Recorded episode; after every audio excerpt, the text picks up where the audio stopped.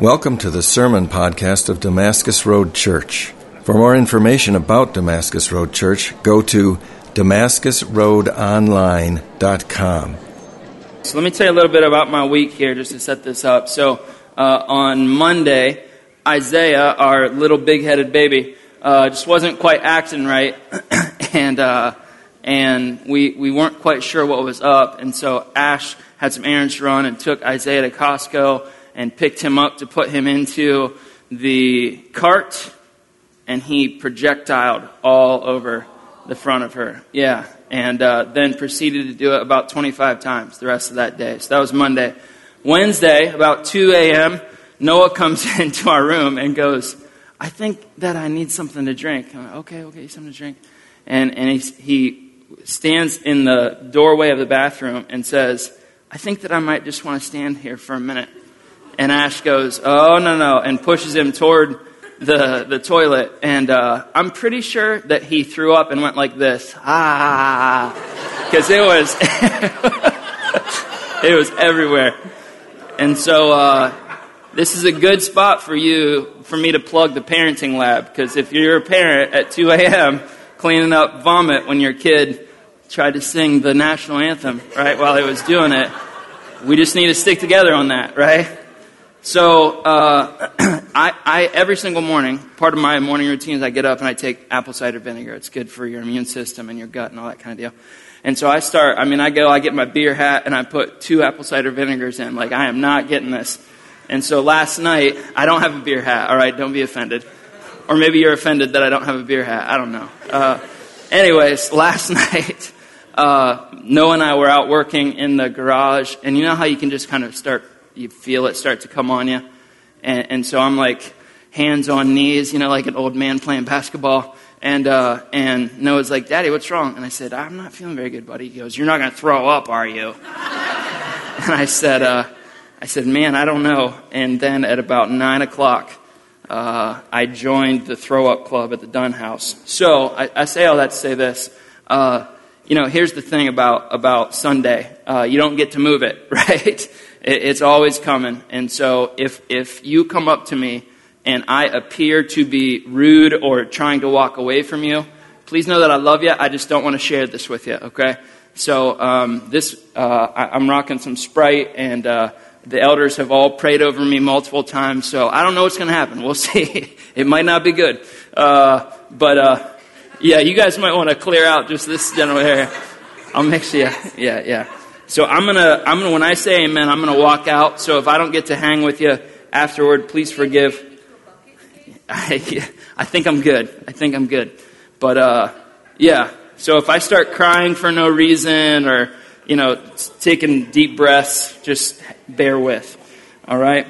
Hey, uh, we are, if you're a guest, thanks for being here. We're in our, our Grow series, which, uh, this is the time of year when God's people have historically celebrated something that's called Lent. And Lent is the opportunity that we have for 40 days to prepare ourselves for Easter, for the celebration that our, our God is not dead, right? Uh, he is alive, He is well, He is risen, and He is still up to renewing and redeeming all things. And so Easter, we get together and we celebrate that. If you have not been baptized, listen, I'm telling you, this is the perfect day in the year for you to be baptized. So sign up at the front desk and uh, we'll get you some information. But Lent is just a time where uh, we prepare our hearts for the opportunity that we have to celebrate. Now, most times Lent is, is involves fasting, involves taking things out, stopping doing things. So, no Facebook, no caffeine, no TV, you know, whatever. Uh, and, and, that's good, but uh, we decided that we wanted to just put some rhythms in where we were adding some things in. And so, for the five weeks leading up to Easter, we have put five statements in front of you in this Grow series responses to God, things that God is and we respond out of. Tony talked about that during the announcements. And so we've done two weeks of that. Uh, the first week we said our God is speaking, and so we read our Bible and pray. And we encourage you to, to uh, just over the next 40 days, make sure that on a daily basis you're spending time with God, that you're praying, that you're reading His Word. We give you a 40 day resource that you can get online, on Facebook, at the front desk, just every day, an opportunity to spend time with God. Uh, last week, we talked about the fact that God uh, lays down his life, that he uh, offers himself as a sacrifice, and so we're on mission. We are a part of the work that God's doing, not only in Madison, not only in Wisconsin, but all over the world. God is up to things. And today we're going to look at uh, this idea that God makes us a family, and so we pursue community. So what I'm going to do is I'm going to I'm going to read our text for the day. Uh, I'm going to have you stand while I do that, and then I'm going to pray. And then each of these times, we're introducing you to some folks who call Damascus Road home who are trying to pursue these values. My man Mike's the only one who listened. Good job, bro. Nicely done, yeah. Everyone else is like, I'm not standing up. Mike popped right up. So, yeah. Uh, so I'm going to introduce you. Yeah, see, now you're just, now you're just uh, kissing butt, right? Uh, doesn't count now. Uh, so I'm going to introduce you to, to uh, Lucas Leonard and to Crystal Marks after I pray and they're just going to kind of walk us through their understanding of this idea of community. And uh, I'm excited for you to hear from both of them. So uh, stand with me, if you would. I know y'all were confused. And, uh, and go to Ezekiel chapter 16. Ezekiel 16, and let me read our text, and I will pray for us, and then I'm going to have Lucas and Crystal kind of head this way so we can hear from them, and then we will continue. All right. Are you all good? Yeah. All right. Glad to see you today. Ezekiel chapter 16 and verse 1. We're going to read 14 verses. Again, the word of the Lord came to me, saying, Son of man, make known to Jerusalem her abominations, and say, Thus says the Lord to Jerusalem, Your origin and your birth of the land of the Canaanites, your father was an Amorite, and your mother was a Hittite. And as for your birth on the day that you were born, your cord was not cut nor were you washed with water to cleanse you, nor rubbed with salt, nor wrapped in swaddling cloths. No, I pitied you to do any of these things out of compassion for you, but you were cast into an open field, for you were abhorred on the day that you were born. And when I passed by you and saw you wallowing in your own blood, I said to you in your blood, live. And I said to you in your blood, live, and I will make you flourish like a plant of the field, and you will grow up and become tall and arrived at full adornment. You will be formed and your hair will be grown. You were naked and bare, but when I passed over you and saw you, behold, you were at an age for love. And I spread my, spread my, the corner of my garment over you and I covered your nakedness. I made my vow with you and entered into covenant with you, declares, declares the Lord, and you became mine. Then I bathed you with water and washed the blood off of you and anointed you with oil. I clothed you with embroidered cloth and shod you with fine, leather. I wrapped you in fine linen and covered you with silk. I adorned you with the ornaments and placed, placed, breast, placed bracelets on your wrists. It's the flu. Uh, and a chain about your neck. I put a ring on your nose and earrings in your ear and a beautiful crown on your head. Thus you were adorned with gold and silver and your clothing of fine linen and silk and embroidered cloth. You ate fine flour and honey and oil. You grew exceedingly beautiful and advanced to royalty. And your renown went forth among the nations because of your beauty, for it was perfect through the splendor that I bestowed upon you, declares the Lord God. And let's pray. God, we thank you for your word today. I thank you for Lucas and for Crystal and just what they have been led to share with us about this value of community, God. And so I just pray blessing over them. I pray that you would just prepare their hearts for what you would have them to say, and you would prepare our hearts to hear it. And then as we open up your word together, God, I just pray that you will see fit to direct us, to encourage us, to build us up as a good and healthy uh, body formed in the image of Jesus, who is our head, so that you can be glorified and so that uh, we could receive the joy that we have um, by following you well. So we love you, God. We pray these things in Jesus' name. Amen. All right. All right. Ladies first? Men first? We don't know. This is Lucas. I'll let him introduce himself. Go for it. Yeah, I'm son. I'm Lucas Leonard. Uh, my wife and I, Nicole, have been coming here for over a year, closer to a year and a half now, I guess. But um, I grew up in Marshfield, Wisconsin, so up north. Um, and uh, went a really awesome family. They really loved God. They wanted to share it with us. Um, no pressure involved, but um, so uh, went to church, loved worshiping, uh, but didn't really get being saved. I mean, I could I prayed the prayer of salvation hundreds of times, probably, mostly out of fear. Um, but I didn't feel saved. I could rationalize it and sort of get it, but I didn't really feel it. Um, until I was about 15, there was an awesome youth conference at my hometown church, um, and I had this awesome spiritual experience of laying down my life before God, literally. Um, and it was, I, I, call it beautifully terrifying because I was scared, but it was this really cool experience um, where I realized that God was pursuing me and that I just turned around and said yes. And it was, it was, it was awesome. Um, and little did I know, my wife actually got saved at that same conference. We weren't dating yet or anything, but um, so I was really excited. There was this new flame that I had never felt before. There was this new passion. Um, but unfortunately, my church had this really ugly breakup literally immediately after that happened. Um, and along with that, my youth group um, was no longer in existence. So that was a hard time. I didn't have community. I didn't have anyone to share this passion with, and have anyone to talk about it with, or rationalize it with, or anything like that. So fast forward a couple years. Um, I'm finishing up high school. Um, going to go off to college in Minneapolis, in the big city, at a huge public university. Um, and my wife and I are now dating.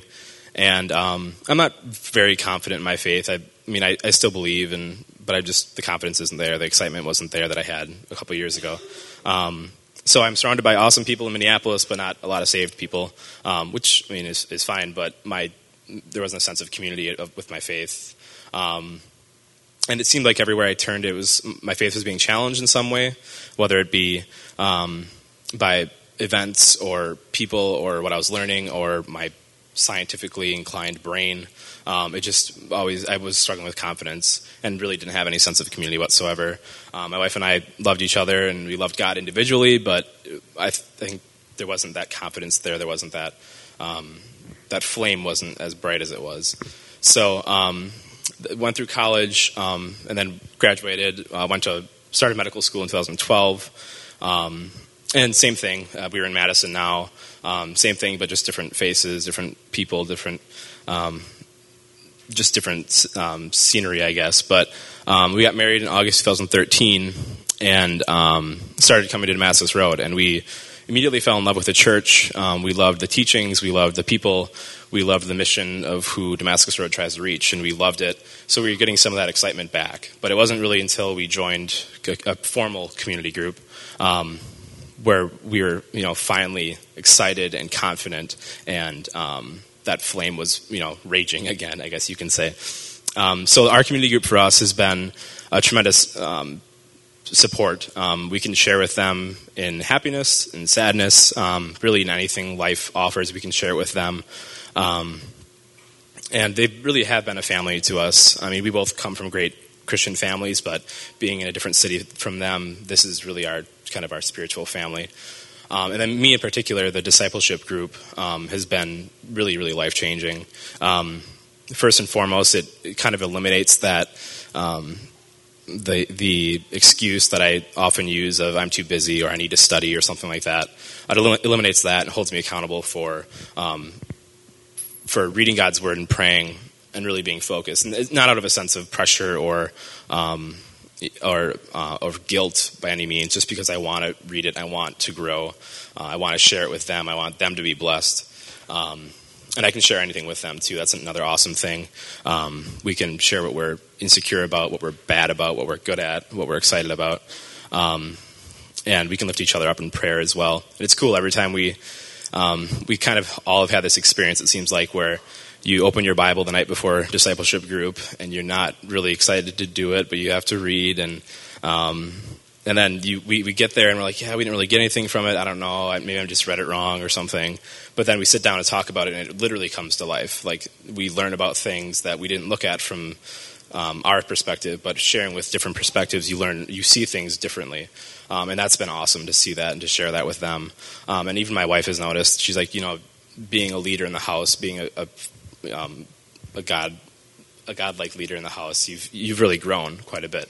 So, um, which is something we focus on a lot in discipleship groups. So, overall, um, community hasn't been um, just something we're obligated to go to. It's really been fueling kind of this flame that we're finally getting back, um, and it's and it's awesome. It's fun to see, and it's fun to grow, and it's fun to consume others, I guess, in the process with this flame. So, and it's all because we just said yes to being part of community formally. So, um, I guess that's my story, and my community.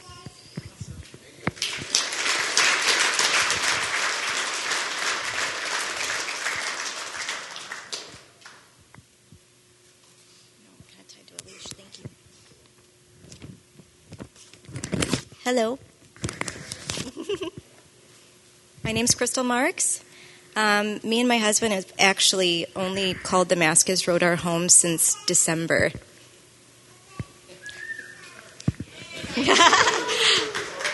okay.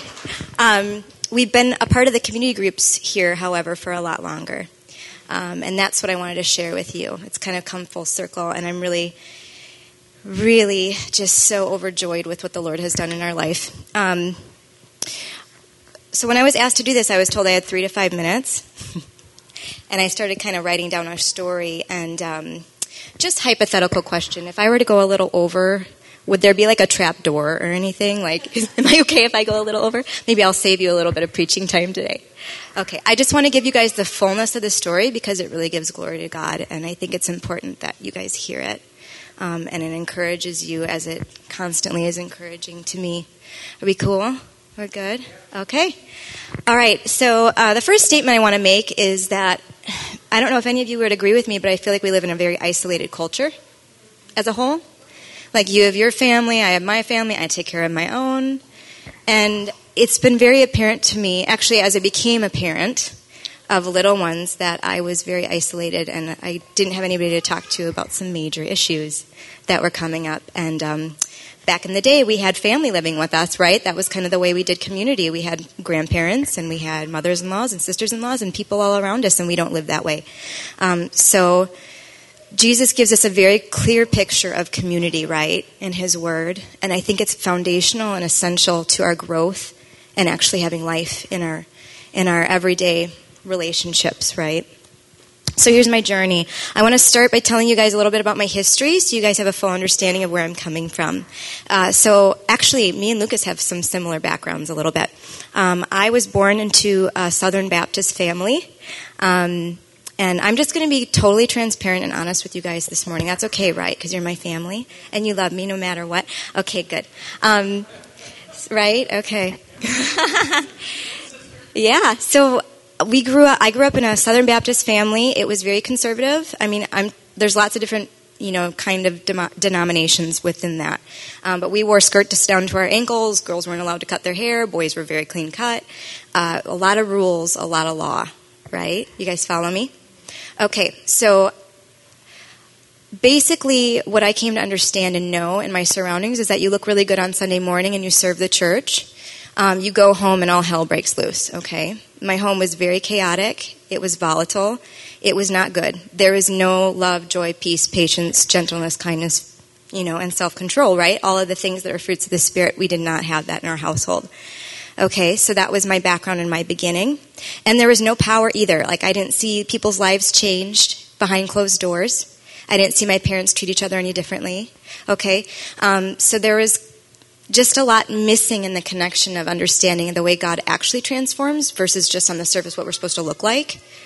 Okay, y'all follow. All right. So as I grew up, we kind of, my family kind of went, got out of that legalism and started going to like more evangelical free churches. And eventually, when I was a teenager, I ended up going to Mad City on my own. And some of you know me from there. That was a long time ago, long, long time ago. That's a uh, non-denominational, a lot like Damascus Road, actually. Um, that's where I met my husband. He was the really cute one up here in the white polo. that's my dude. Um, it's a good place to meet somebody. I get two different responses when I tell people when they ask me, "Where did you meet your husband?" and I say church, and sometimes they're like, "Oh, you're one of those." but the other good response is, "Oh, it's a good place to meet somebody," and I'm like, "Yeah, it's a good place to meet somebody." I'm happy I did. Um, anyway, Joe and I were a part of something called the training community at Mad City Church, and that was like a theology course for college age students. Um, we had a beautiful community there. So that was wonderful, and we really um, had some great relationships. Uh, Mad City went through some stuff and a lot of changes, and we felt very displaced at one point. Um, and I would say probably really just feeling like an orphan. And so we left uh, the church, we just didn't feel comfortable there anymore. I was very hurt by some things that I had seen as well. Um, So we started doing things like we had a home group that we went to, like a friends church from other, it was actually other believers that went to Mad City that felt the same way we did. Um, coinciding and along the same time, both of my brothers who grew up in the church with me um, were seeking truth of their own and trying to figure things out. And as they dove in to try to find out more about God, they actually both mutually turned to atheism and found freedom in atheism. Um, so we were having lots of conversations surrounding those belief systems, and it really um, put holes in my Christian theology that I already knew and understood to be true. Um, the main reasons that I was struggling was the questions like, why is there such terrible suffering if God is relational and loving? Right? There's some pretty wicked stuff out there when you think about sex trafficking for children and all this other junk and stuff that even you go through and I go through. It's like, why is there so much suffering? Um, and it was painful to think of a God that's relational in that, in the midst of kind of contemplating those questions. Another one that was big was creationism versus science and evolution. Um, I was homeschooled as well, so we got a very, which is great. I'm grateful for the foundations of knowing God throughout our whole life, my whole life. But um, there were some things that were missed, and as I kind of dove in and did my own research into evolution and some things like that, I was like, that makes some stuff makes sense, and how come some science stuff is hidden from me, or ha- I feel like it was? So there were some major questions turning around in my heart. So my journey went from being a very sincere believer, like I know I had encounters with Holy Spirit, I know that God spoke to me, to pretty much a more deist belief system, which is where you believe God set us into motion and started everything, and then is pretty much relationally distant, doesn't kind of met about human life. Does that make sense? You guys know that? Okay. So, and the reason I did, I kind of fell into that mindset is because of my issue with suffering and not seeing God's power interacting with creation. So I didn't see him interacting with my life, with my family, and I didn't see his hand and stuff. So it was really easy for me to fall into that. Um, because of my struggle with um, evolution and more things I was learning about neuroscience, there's actually a, a study that I was watching um, and learning more about neuroscience in the brain that you can actually, supposedly, I don't believe this anymore, but they said that um, you can actually develop a, a presence in your own mind that feels like God but you fabricate it. So I totally kind of took the leap and decided I'm going to sit in atheism for a little while and I'm going to see what that feels like. And I can honestly say it was the saddest, most depressing part of my life. Um, I had no hope. I was absolutely destroyed. Uh, my daughter was probably one and a half or two, and I didn't know what to teach her. I was really in a tough place. Meanwhile, my husband um, remained a believer throughout this whole thing. Um, and bless his heart, he had a debate with me a lot, and we had a lot of hard conversations, but he loved me through it. Um, that's a good man right there. Okay, so now we're going to get, okay, community group. So we were friends with Tracy Hitman. I'm going to drop some names here. And she invited Joe and I to come to community group. and when she first asked us, I was like, well, Joe's still a believer, and I'm sure he would really enjoy community, and I like Tracy, so I'll go. You know, kind of like social. It's a social gathering, and it's good for Joe. So let's do it. Um, and just interesting reason that the Lord used for sure. So that was back in January 2012. And I walked into community group as totally a deist at that point. I went back from atheism and I decided it's better to at least believe that there was a God that created something because I can't live with the fact that there wasn't. But even if I'm wrong, you know, like it's better for me mentally to think that way, but that's where I was. So, um, going slowly through all these beautiful relationships that we were cultivating, I met some really authentic, wonderful people. And there's something about that um, that is so freeing to have somebody you can actually share the really dark stuff with and be honest with, and it brings freedom. Um, at one of these times, though, and I'm, I'm free to share this, me and my husband, our story kind of combines because, right, we're one. So we affect each other. Um, but my husband Joe had struggled at that point uh, since we were engaged with some severe anxiety and depression. Um, his depression was fueled by his anxiety, so he had a lot of sleepless nights. Um, we had a lot of dark moments. Uh, Joe had a hard time functioning during the day or doing everyday tasks was a problem. And if anybody here has ever struggled with anxiety or depression, you know exactly what I'm talking about. Or if you've had a friend or family member go through that, you know how heartbreaking it is and how you just want to fix it. And he was crying out to the Lord a lot and uh, I would cry out with him because I didn't know what else to do. But we did therapy, and he did um, many med- medications, the whole nine yards, and it just didn't seem to alleviate the pain. Um, so we were reaching out to our, our family that we were building in our community group. Um, and Tracy, and I, am going to name drop, and I did not ask permission, but uh, her name rhymes with LaJoya. Does anybody know who I'm talking about? Okay, I didn't say her name. but um, they had experienced some real, true freedom that the Lord had given them in similar areas of their life. So they just offered to come over, have dinner with us, and then share and talk to us about it afterwards.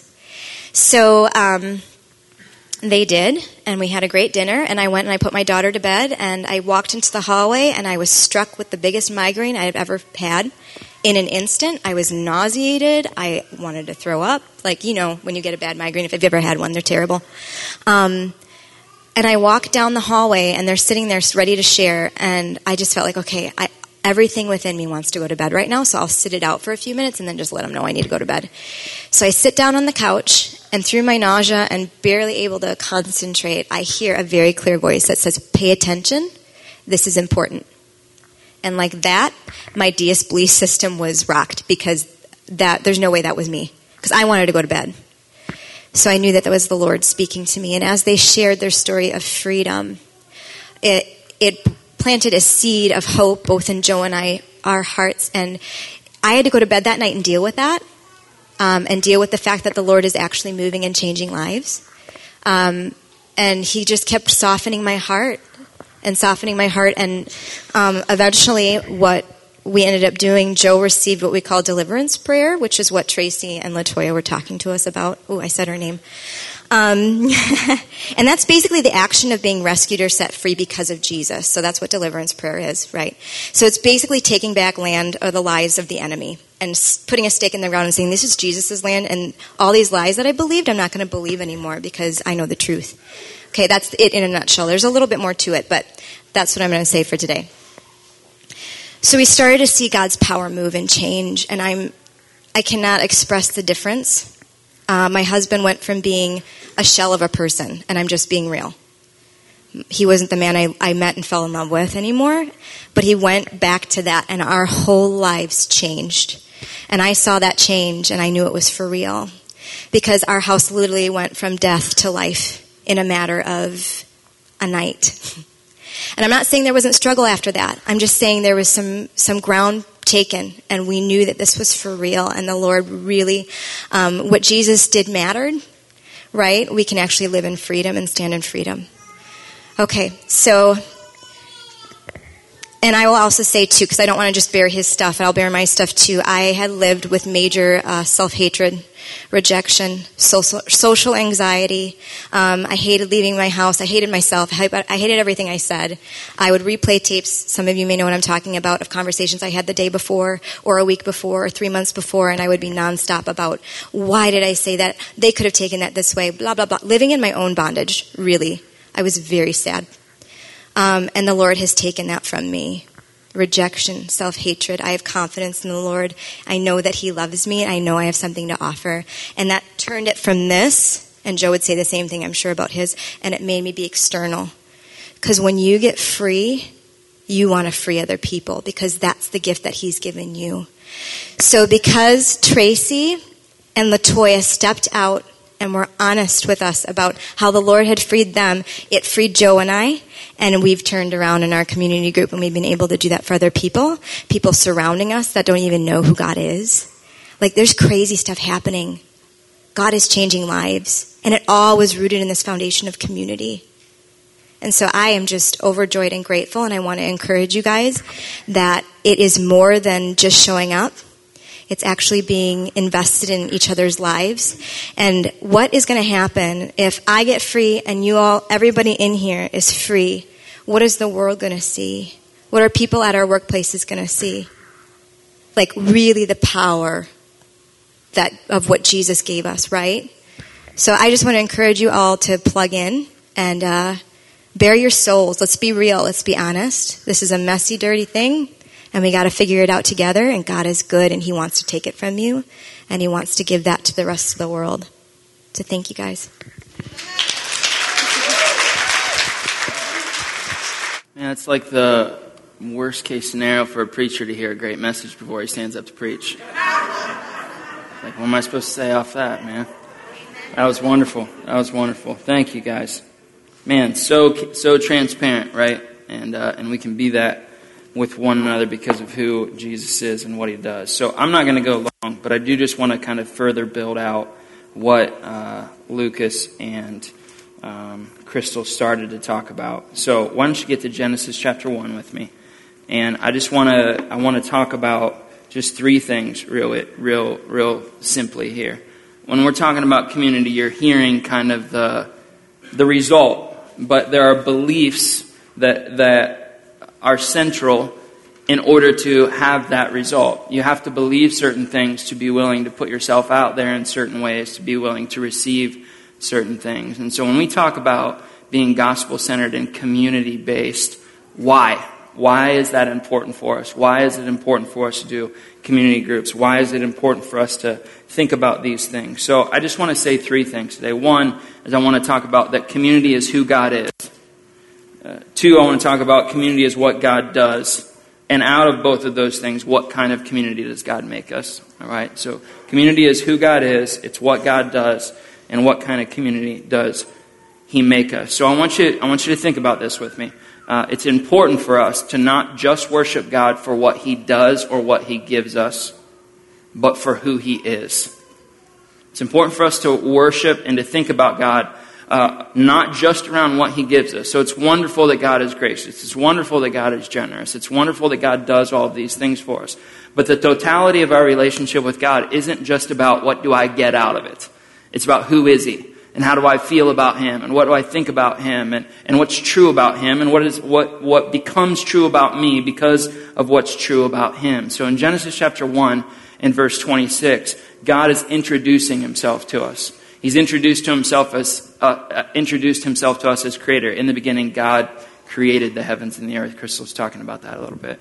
In Genesis 1 and verse 26, he says to an unnamed audience, let us make man in our image after our likeness. So God uh, is talking in the possessive sense to someone that has not yet been named. And what we begin to get introduced to is this idea of God being a plurality, of God uh, existing in one essence, but in three persons. And those three persons, as you kind of think and, and process and read further into God's Word, uh, you begin to see that those three persons are God the Father, God the Son, and God the Holy Spirit. And around the fourth century, God's people began to refer to this as the Trinity.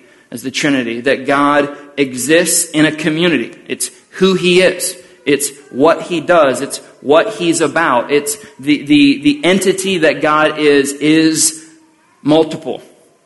God is one God with three persons. Those three persons are distinct. They're not forms. They're not, uh, uh, you know, manifestations. They are three distinct persons who make up one uh, God. And, and, what's interesting about this is that when we begin to think about God in a Trinitarian way, uh, we bump up against things pretty quickly because it's hard for us to process how it can work that God is a community, that God is a plurality. And so let me see if I can explain it to you this way.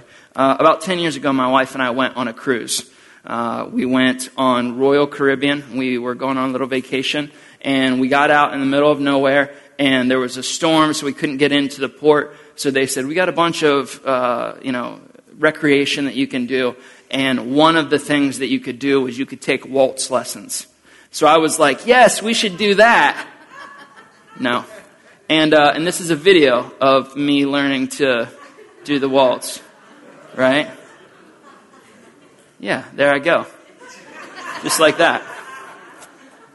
Yep, no, no problems at all, right? So Ash and I, during the middle of a storm on Royal Caribbean, learning the waltz, you, you saw us up there. Uh, here, here's the reason that I say this. Um, uh, C.S. Lewis talks about the Trinity as being like a dance. The Trinity's being like a dance. So, Keith, why don't you put that video back up there, and I want you to watch a little bit um, how these two individuals begin to respond to one another and begin to move with one another.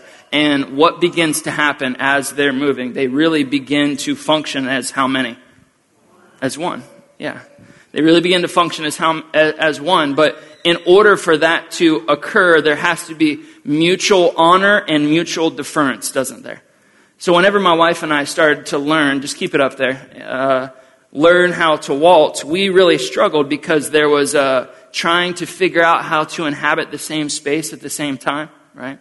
And so I would step on her foot. Oh, you know, and then I would step and, and she would step too. Like we had a hard time really getting in lockstep with one another. And when we finally did, it, it be, we began to move in a real symbiotic way. We began to move as one. And there was a very central connection between the two of us uh, that allowed us to function in, in mutual deferment and in mutual honor. Now, here's, here's what happens. If you try to dance and you try to dictate on your terms, what happens to the dance? It falls apart, doesn't it? I mean, these people are, have, have, have learned and have practiced and have given hundreds and hundreds of hours uh, to be able to, to move as one. Here's, here's the thing that you need to know God doesn't have to practice that, right? God operates within himself uh, with this outpouring of honor and of deferment and as love. I want you to listen to this quote. Uh, the life of the Trinity is characterized not by self centeredness, but by mutual self giving love. When we delight and serve someone else, we enter into a dynamic orbit around him or her and we center on the interests and desires of the other. This creates a dance, particularly if there are three persons, each of whom moves around the other two. And so it is that the Bible tells us each of the divine persons centers upon the other. None demands that the other revolve around him. Each voluntarily circles the other two, pouring love, delight, and adoration. Each person of the Trinity loves, adores, defers to, and rejoices in the others. And this creates a dynamic, pulsating dance of joy and of love. It's self contained, right?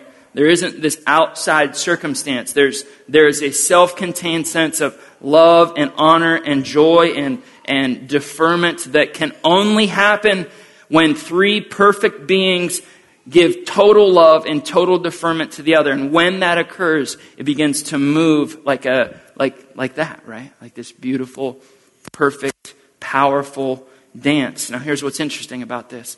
In John chapter 17, Jesus prays this prayer. And the prayer that he prays is that we would know the kind of love that he has with the Father. That we would understand what it, what it is like to to love and honor and defer and have joy in plurality. Now, whenever we think about becoming a Christian, if we're honest, most of us, what we think about is getting our sins forgiven. Getting our sins forgiven so that we don't go to hell. We don't want to go to hell. So, as Lucas said, I've prayed hundreds of times, mostly out of fear. Uh, becoming a Christian, of course, involves forgiveness, but it's more an invitation into a dance. It's more an invitation into who God is, not just what God does. And so, whenever I become a Christian, I'm invited into a self sustaining, self contained relationship that's based on love, mutual deferment, joy that moves seamlessly and flawlessly and perfectly. And it's not what God gives, it's, it's who God is. And so, as we grow in our worship of God, which is why I said today, thank you that whenever Beth says, let's just do the voices, I can hear you. When we grow in our praise of God, when we grow in our understanding of God, what begins to happen? What begins to happen is that you begin to look like what you value and what you worship. You begin to look like who God is, not just what God does. You begin to look like God. And so as the gospel is more fully formed in our hearts, as the gospel is more fully formed in our minds, what will begin to happen? an outpouring of love, an outpouring of mutual deferment, an outpouring of joy, and a moving as what, one body, right? As one family, in one spirit, with one baptism. This is how Paul begins to describe it. Not as 200 people show up and we're just all kind of doing our thing and we collapse into this room and then we go our separate ways. No, as one body. Why? Because we serve a plural one God who operates in, in that way. And so community is who God is. It's who God is. Whenever Lucas is standing up and, and reciting the joys of community, he's reciting the glory of God. It's who God is. Whenever uh, Crystal is standing up and saying the blessing and the benefit of God's people pouring into her, she's, she's seeing a mimicking of who God is. And she's rejoicing in that, not because Tracy or LaJoya, I was wondering how she was going to rhyme that one, right? I knew she was going to say LaJoya. I was like, what's she going to go? LaToya or Tracy, not because the glory goes to them, because we do those things because of who our God is. And as we mimic who our God is, blessing and joy is a result of that. So number one is community is who God is. Number two is community is what God does. One of my favorite texts in all the Bible I read to you earlier this morning. It's the story of God's kind of chronicling how Israel became uh, part of the family of God. And it's pretty graphic. It's pretty graphic the way that God talks about it. God says that uh, when I found you, you were a baby who had had had birth had been given to you, and then and then whoever delivered you and your mom just dumped you in a field. Didn't even didn't take the time to didn't take the time to execute you. Didn't to just I mean you want to talk about complete abandonment, right? Complete uh, complete uh, lack of care, complete lack of intent, complete lack of any familial love. Uh, just you were delivered and you were thrown into a field. You hadn't been washed. You hadn't been clean. You hadn't been swaddled. You know, I've said this lots of times. Uh, you know, the babies that you see on Hollywood, they're like six month old babies, right? Like, no baby that ever came out is cute. Just, just the reality of it. And so you have this, uh, some of you are like, how dare you? I don't know to tell you. All right, it's true. Uh, and so God says, whenever, whenever I was walking along, I walked by a field and, and I heard this baby who had been abandoned. I heard this baby whose family didn't care about them. And he references the family, this cursed genealogy. You came from a terrible family. A family didn't love you. They didn't care about you. That didn't put any effort into, into loving you or deferring to you or offering joy to you. And, and, and people would walk by you and, you know, that kind of like grotesque step back that you get, right? God says, this is, this is what you were when I found you. And God says that I walked into that field and as you were screaming and as you were a mess and as you were bloody and had all the fluid on you and nobody wanted you, I took, I picked you up. Right? I picked you up and I put my arms around you and I took you home. And, and here's the thing that's interesting about this. Uh, the parable of the Good Samaritan, we, we love the idea that somebody helps out, but then the guy left, right?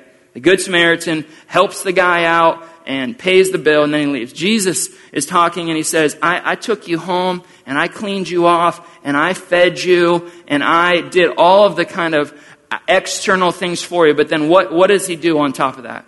What, what becomes of that baby? She becomes his what? His, his family. He adopts. She, she becomes a part of his family. She takes his name. She takes his resources. She takes his vision. She takes his love. She's invited into that existing community. That's, God says that's the story of God's people. That you didn't have home, that you didn't have family, that you weren't loved, that you weren't cared for, and I adopted you. I adopted you. And so everybody in here today who is a follower of Jesus serves a God who is a plurality and serves a God who adopted them. It's the theology of spiritual adoption. Beth read it today for our liturgy that we are members of the household of God. And this is what God does. This is what God loves to do to find somebody whose family is a mess, to find somebody who's screwed up their life, to find somebody whose choices have, have mutilated and made them grotesque, to find somebody who's alone, to find somebody who's struggling, to find somebody that doesn't have any place to turn, and not just say you can come over and get a warm dinner, but you can come over and have a family. You can come over and have a home. You can come over and have a future you can come over and have all of everything that is mine is now yours. And if you're in here today and God saved you, that's your story, whether you know it or not. That's what God does. Now, why does God like to create community? Because that's who He is. Because that's who He is. And so, church then, you know, we talk about this all the time. It's not the brick and mortar, right? Church is that the adoption that God brings into our life doesn't just change how I think about Him. Right? This is what Crystal is saying today. This is so powerful. I came into community with some thoughts about Him, and because of that community, it started to change the way that I thought about Him. But what did it also change? The way that she thought about the people in her community. You see, the fact that God is a community and the fact that God is an adopter, our, our adopted father, should change the way that we think about Him, should change the way that we, the things that we say are true, but it should also change how you think about me and how I think about you and how you think about church and what you think about community. And so let me just give you three things that I think God invites us into. And I just want you to, I want you to just dream a little bit with me about this, okay? This, this kind of community, this kind of church, this kind of spiritual home, three things. The kind of community God wants to make us. Number one is He wants to make us a gracious community. He wants to make us a gracious community. I, I yesterday um, was out with the kids uh, pre-vomiting, right? And uh, I ran into a guy. It, he had adopted four little girls all at the same time, right?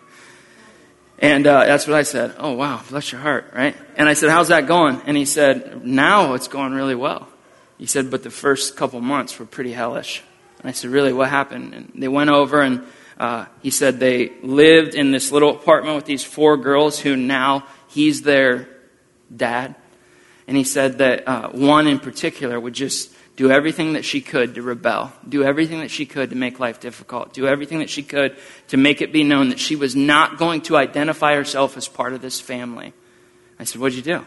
And he said, I would hold her and I would hug her as tight as I could while she screamed and while she raged and while she spit, while she did everything that she could, and I would hold her until she stopped. Is that not the definition of grace? That God holds us affirms us, loves us, while we scream, while we rage, while we do everything that we can to say, I am not a part of this. You are not my father. You are not my family. This is not what I signed up for. And God doesn't say, then get out. God holds us. God squeezes us. God whispers into our ear while we, while we rage against Him. Listen, if you're in here today and your conception of God is that He cannot wait to flick you, it's not the God of the Bible. The God of the Bible is the God who brings me home out of abandonment, makes me his son, and holds me as tight as he possibly can while I rage against the idea of actually being okay, of actually being safe, of actually having a home. That kind of community founded on grace, right, means that, listen, in community, people are going to fail you. They're going to fail you in this church, people are going to fail you. We're going to make mistakes with one another. But the community of the gospel isn't we won't make mistakes. It's this is how we respond when mistakes are made. Right? This is how we respond when mistakes are made. This is how we think about failure. This is how we think about hurt. This is how we think about division. We go toward one another. We squeeze one another. We forgive one another. We love one another. Why? Because of who our God is and what He does. So the first is a gracious community. The second is a generous community. A generous community. Ezekiel chapter 16, it doesn't say that, and then when you grew up and I had given you all this stuff, I gave you a bill. Right? It doesn't say, and then you started to pay rent. All of these things were at God's cost and at our benefit. So then, should a community be, listen, think about this. Should a community be, I give you what's left over in my week? Should a community be that, um, you know, I'm, I'm really busy and I got a lot of things that I deeply care about, and when I can squeeze you in, I will? Or should a community be that because of who our God is and what our God does and what we believe is true about Him and what we believe is true about one another, that the best of my time, that the best of my resources, that the priority of one another, remember that dance? Prioritizing one another, deferring to one another, becomes the norm, the expectation. Why? Because we're awesome? No, because of who our God is and what our God does. A generous community, and you can put that in any category, to give yourself deeply to a place. to give yourself deeply to a place, to give yourself deeply to a people for however long God allows that to occur. Not to hold back, not to be greedy, not to be, to skimp out on everybody, but to be generous. Why? Because of who our God is. And then thirdly, uh, is to be a grateful community. Grateful for our adoption, but also grateful for one another. Here's the thing. Don't we often get grateful once we figure out that people have something to give us? We do, don't we? We don't, we don't think about being grateful for people just for who they are. But the reality of our story, guys, is that everyone in this room who God has saved is here only by the grace and generosity of God. You didn't know me before God saved me, and I didn't know you. There was no place that you and I mutually inhabited. There was no place that you and I shared. There was no generosity. There was no valuing. There was no gratitude. There was none of those things. God creates that place and invites us into it because of who He is. And so when we talk about how we view one another and how we value one another, listen, mutual gratitude is an obvious manifestation of the gospel. I'm grateful for you, for your differences, for your gifts, for your perspectives. I'm grateful to be in family with you. I'm grateful to be in place with you. I'm grateful for this time and the season that God gives us and whatever He uses to accomplish out of it. Not because of what you can give me, but because of how we both got here. Right? Not because of what you can give me, but because of how we both ended up here. So here's how I'd like you to think about community moving forward. You know, uh, my wife and I have moved a fair amount, and early on in our marriage, we, we would kind of get in these disagreements about the kind of house that we wanted to wanted to get, right? And then time after time, we would get into a house, and my wife would do what my wife does, right? She would get it decorated and get the smells going, and you know, make it nice and make it warm and make it inviting and make it a what? A home. Make it a home. Yeah. Uh, community is kind of a wonky word, so let me change it for you in this. Um, this is just the house that we meet in, right? It's the brick and mortar. But community is the home that gets created of, out of how we view God and how we view one another. Community is this opportunity that we have to make uh, this place home, a safe home, a healing home, a hopeful home, a joyful home because of who our God is. And so, as we head into Easter, knowing the cross central to our faith, as we think through Lent, it's this opportunity for us to think through what kind of home do we want Damascus Road to be?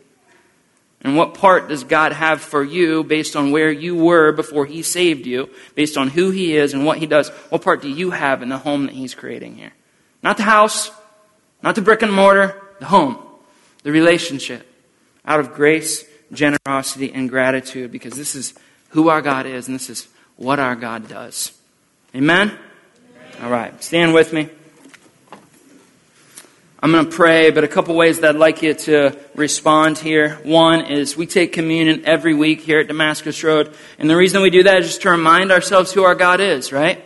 To remind ourselves of the cross, to remind ourselves of grace and generosity of our, of our Father. And so we come up as a community and we take communion together. We also sing. We sing to uh, express gratitude to God together, to allow His Holy Spirit to anoint our time. Uh, and then we pray. I know that some of you in here, you got stuff going, stuff going on. And uh, we want to be here for you. We want to create a safe place, a safe home. And so if you need prayer or if you need to talk to someone, there'll be folks to my left and to your right uh, who would love to do that. Pray with me if you would. God, I thank you for uh, the home that is created in the person and work of Jesus. God, the reality of it is that most of us, all of us, we, we've come from varying levels of abandonment, varying, varying levels of dysfunction, varying levels of harm, varying levels of being cast aside. And you don't just pick us up and dust us off, you pick us up and bring us to a home a home at which a good and gracious and trustworthy and kind and safe Father is, and that's you.